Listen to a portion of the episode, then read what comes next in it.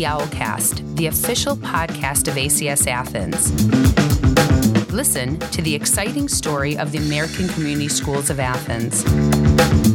Check out what drives all the members of our international community of learners as we create the education of the future. Here's John Papadakis. Welcome to another episode of the Owlcast. As we go deeper into the second season of our podcast, we realize that this academic year is shaping up to be much closer to normalcy than in the past three years. The idea of personal and collective wellness through the triad mind, body, soul is very prominent, more so through the physical education department. We have with us today Effie Karatopouzi, who began working at ACS Athens in 2016 as a physical education teacher in the elementary school and has undertaken different posts in the athletic department in all three schools and in the ACS Athens summer camp. In 2017, she piloted a mindfulness program called Mind, Body, Soul MBS for students in junior kindergarten classes, which will continue this year. The MBS program is also continuing in a very positive way in all classes in elementary school. She presented her research findings about this pilot program at the International Mindfulness Convention held in Slovenia. She has also offered her services voluntarily to the Youth to Youth program at ACS Athens and has presented a workshop on mindfulness strategies to use in the physical education classroom at the ECIS Physical Education Conference in Barcelona. With Effie Karatopouzi today, we discuss spreading the seeds of wellness in the children, physical education as a unifying force among international students, approaching students in the spectrum through physical education, controlling emotions as a goal of cognitive therapy based on mindfulness, physical education during the COVID years, using wellness keys to unlock a better life the creativity needed to do meaningful PE online, and playing the search and rescue game as a way to increase involvement in the school's vision.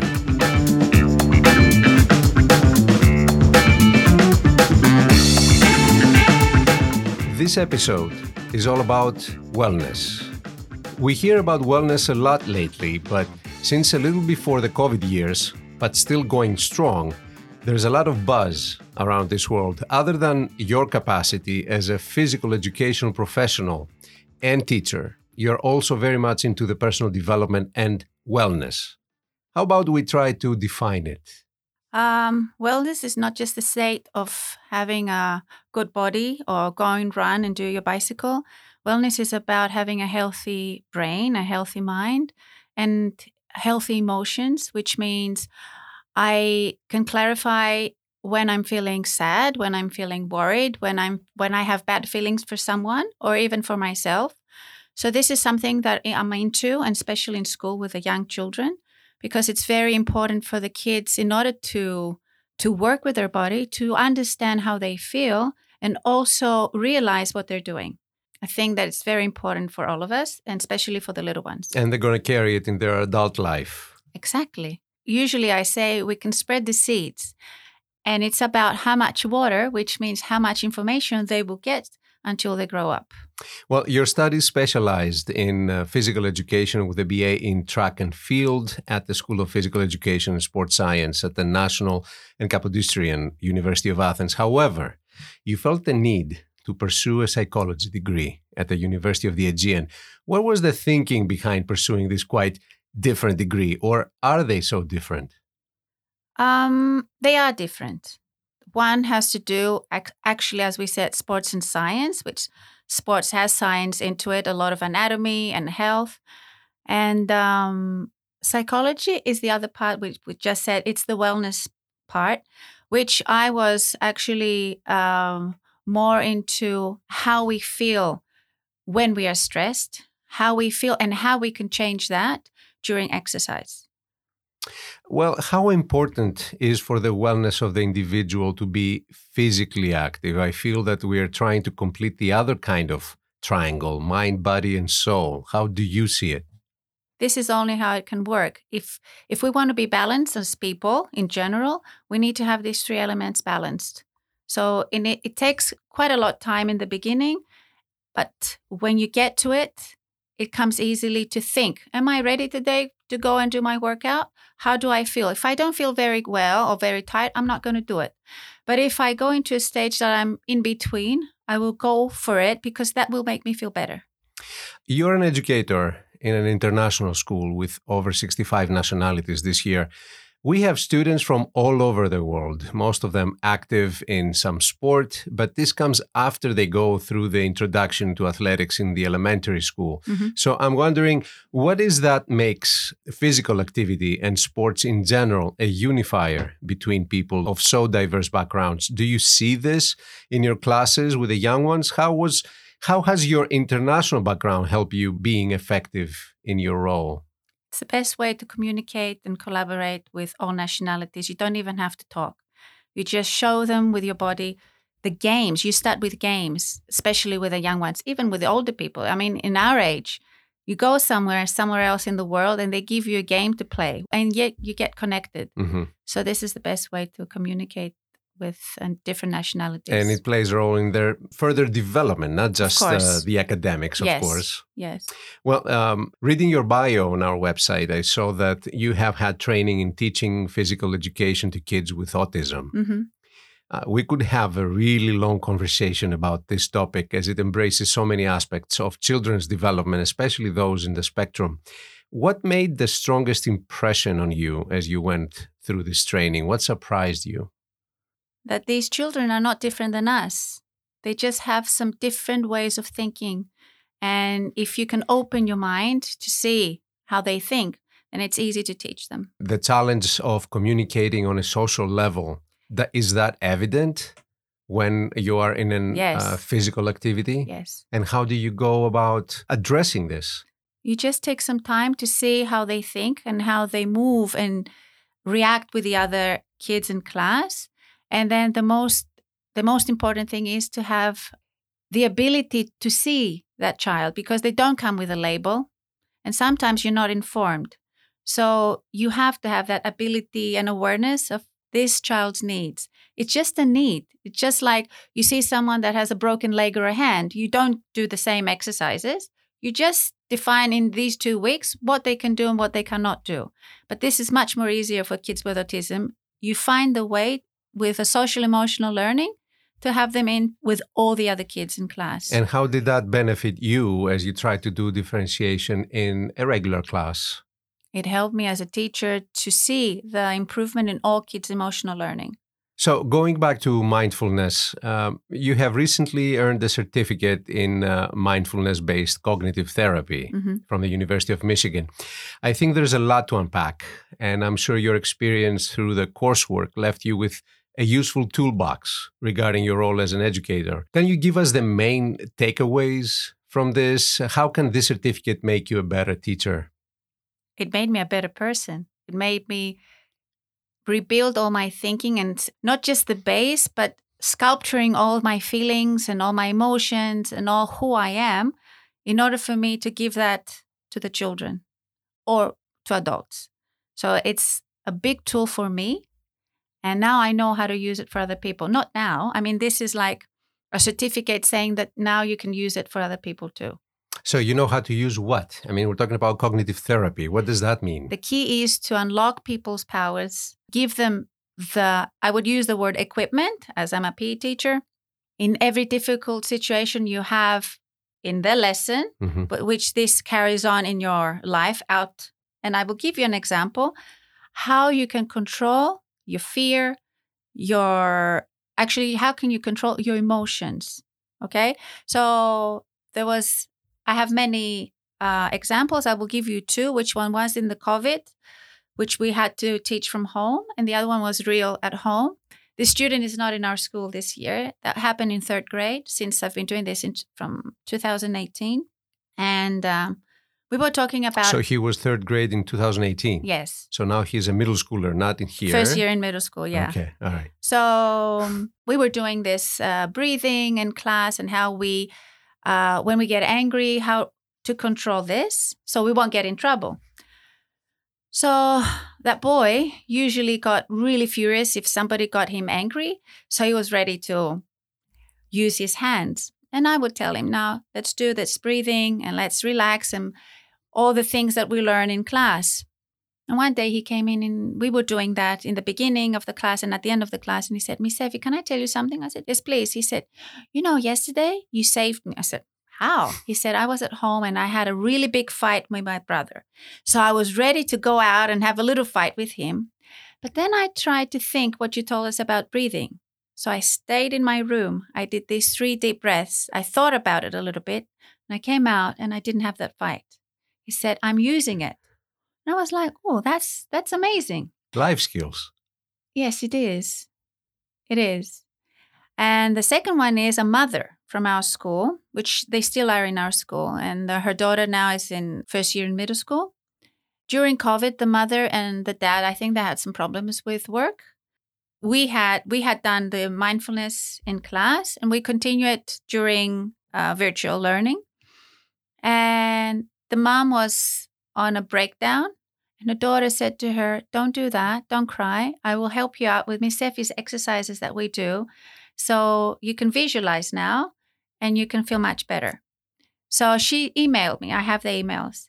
And she emailed me and she said, Thank you so much. I never knew that my, my daughter would help me out in this difficult situation with your learning outcomes of mindfulness. So knowledge was passed by from the kid to the parent. Now. Exactly. But it was something like how you drink water every day. You don't nobody has to tell you to drink water. This is what I'm trying to do with kids. Use these keys, unlock your own powers to try and control your life. So it's about controlling and having a good healthy life.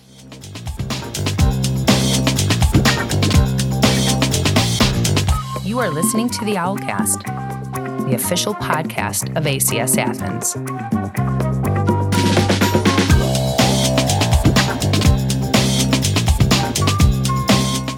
You know, it's unavoidable that I need to address our response to the COVID mm-hmm. pandemic. You mentioned before uh, some things. It was the first time that we and the rest of the world had to embrace the online teaching and learning model, the virtual school. I can see the online teaching of math and languages, uh, the teaching and learning of history and sciences. But I was very intrigued to see how the physical aspect of education, sports, activities, etc., how would the children and our teachers adapt to the full online uh, school? I was amazed at the creativity, the entire PE staff, and how they approached physical activity. I mean, it's one thing to have students run around the block or even on their balconies, but to be able to create activities on which they are evaluated, that took some serious creativity. It did. It did. And in the beginning was difficult, but at the end I think personally me, I enjoyed it because it made me think an, in another way and it made me create more things for the children in order for them to be happy and be able to work out. So, what was the priority? I mean, can you give us an example of an activity that you said, uh, "Well, I'm doing that at school. Let's see if I can do it a little bit different." We did it totally different. I will tell you an example. Fifth grade, we played baseball online. So I had to make them visualize that I'm throwing the ball so I was a pitcher and they had to be the hitters and they were ready in the position of hitting the ball. Without we, any ball. Without any ball. And we did it. And it was so fun and it was so active, which was an amazing lesson. This is one example. I mean, I used to make videos being a clown for the little ones for JK kindergarten, and I would dress up as, as a clown at home. And I had to do like we were in a circus to balance, to throw balls and things like that for the children to get engaged in the lesson. And it worked. That's pretty amazing. Um, so, this is the first year without COVID measures mm-hmm. in the mm-hmm. classes or masks or any other restrictions. What is the reaction of the children coming to the PE class this year? Do you see a different psychology from maybe before the whole COVID ordeal? No, I don't see a difference. They're the same. They're the same. They're very happy. They're very excited. No, I don't see. Has anybody difference. come to you and say, "We wish we were at home right now"? No, nobody. No, no. But I think children forget easily. They do might have memories in their brain, but they, this is the safety part of the brain which keeps them safe and healthy. Children, they did they don't recall back, and That's why they're very healthy and smiling in class, very active. They might not remember, but when they're a little bit older, They will. they're gonna be looking back and they're gonna say, "I remember I was doing something in front of a camera." Exactly. Throwing a, an imaginary ball An imaginary ball, yes. So recently, we saw photos of you being involved in something quite different than teaching. You were holding a jackhammer, trying to break a slab of cement next to an ambulance in an orange overall. Are you changing careers? I mean, that's a pretty dramatic one. no, no, no, no. I was a volunteer always since I was a young little girl. My family was a volunteer members in communities. But since last year, we were in, on fire in where I live, and my house was actually two meters away from the fire, and I had to stay three days and put down the fire outside my house. I realized that being on your own, you can't do much. Even with people that are just in the neighborhood, you can't do much. People are scared. So I went to this rescue team. I'm in a rescue team, and this year I got my being a member. I got through the exams. It's a year course, uh, two times a week. Uh, we do all the um, the fire, earthquakes, floods, snow. We were during the year of my learning. We went to the snow. It was in Natikiodo. We went to Penteli for the fire. Thank God we didn't have any other bad things, but we do a lot of volunteer work helping people that need taking food to them when difficult situations. It's something that um, I really like and enjoy. I think we should all be volunteers in something because it takes a lot of your time, though, but you help people that need your help. I have my personal time. I'm okay with that. So I think it's very important to try and help as much as you can. You don't have to be every day somewhere, but we are needed as humans, not just me. We're needed. So you mean to tell me that there is some need for fire and or rescue effort? Uh, you're getting notified by your team that you're needed there, and you have to let everything out and just be there. I Yes. assume, right? Our team gets notified, but the Greek Civil knows. protection. Yeah, from the civil protection. And we are one of the first ones that they call because we have all we have three fire trucks, we have ambulance, uh, we have all what is needed to go to wherever we need to go during the year. So let's consider the new vision of the school that calls for individuals to become architects of their own learning, to thrive as conscious uh, global citizens, and improve life and living on the planet. Your involvement in training with uh, search and rescue teams and with all kinds of volunteer causes. I mean, you've been involved with a youth to youth program Mhm. and so many other projects around the school. How do you see yourself fitting within this new vision? How can young children be inspired by individuals with such a dedication to the improvement of life and living on the planet? Do you discuss with your children Oh, this kind of issues? I mean, Um, how can do they understand what you're doing? We discuss it through play again, which means um, last year, at the end of the year, I had my kids rescue. So the game was about being on an island, isolated, on their own. There were four groups and they were on their own. They had each other only. So they had to save each other by having a scooter, a mattress, and going to the other side. So the the whole theatrical thing was how can I rescue myself without having adults around me? I'm responsible about me and my team, and I have to go to the other side, which was that in the gym. The kids got the information. They were laughing the whole time because they had to realize who would go first. How would they go to the other side where there was another person there and he wasn't so healthy? So the thing was going like this having a mattress, which is our stretchers that we use, and the vehicle was a scooter. So we use the equipment that we use in PE. We have to pull, they have to push, they have to carry. And the thing is, I'm on my own. And you should have seen their faces when you are on your own. You're not at home, no parents, no adults, no me. It's just you. Because this is our responsibility. And this is caring for each other. So kids need to have that in their mind. You never know what can happen from one minute to the other. So, do you see them getting closer to be on a volunteer cause when they enter maybe their teen years, or Um, no. what, be honest, what else no. is needed? What I see was the need of being self care, uh, thinking about the other person. But uh, truly, I don't know if that will help them being a volunteer. What helps them being a volunteer, though, is when I have I do games for my children, and I need volunteers to be the taggers. Let's say sometimes I have only four same children. So the I, the word I use is who wants to be the volunteer. Nobody raises their hands. So then I explain we need to be a volunteer in our lives. We need to help others in order to achieve a goal. So here, our goal is to play the game. So if I don't have volunteers, the game will be done. And then I, exp- I continue. This is for our life outdoors. If you don't pick up the dirty stuff on the street or your garbage, we don't have volunteers to do that, then the whole earth is going to be all rubbish. Oh, all right, I'm going to be a volunteer. So I'm trying to pass how to be a volunteer through the games, through PE, through who is going to help out, who is going to be a volunteer to collect all the equipment. So this is how I use the, wo- the word volunteer. Maybe the idea is for them to see what's the ultimate goal or what's the ultimate danger. And in your case, the danger was to for the game to be over, Exactly. or exactly. for the whole earth to be full of trash. Exactly. right? So maybe that is the answer. How do you uh, coax someone or how you inspire someone? Mhm. Help them see the big picture and how they fit In, that picture. In that picture. exactly. Miss Euthymia Karatopouzi, thank you so much for being with us. Thank you for inviting me here. It was a pleasure.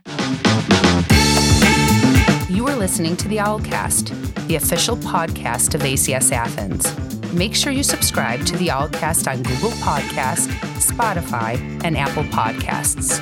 This has been a production of the ACS Athens Media Studio.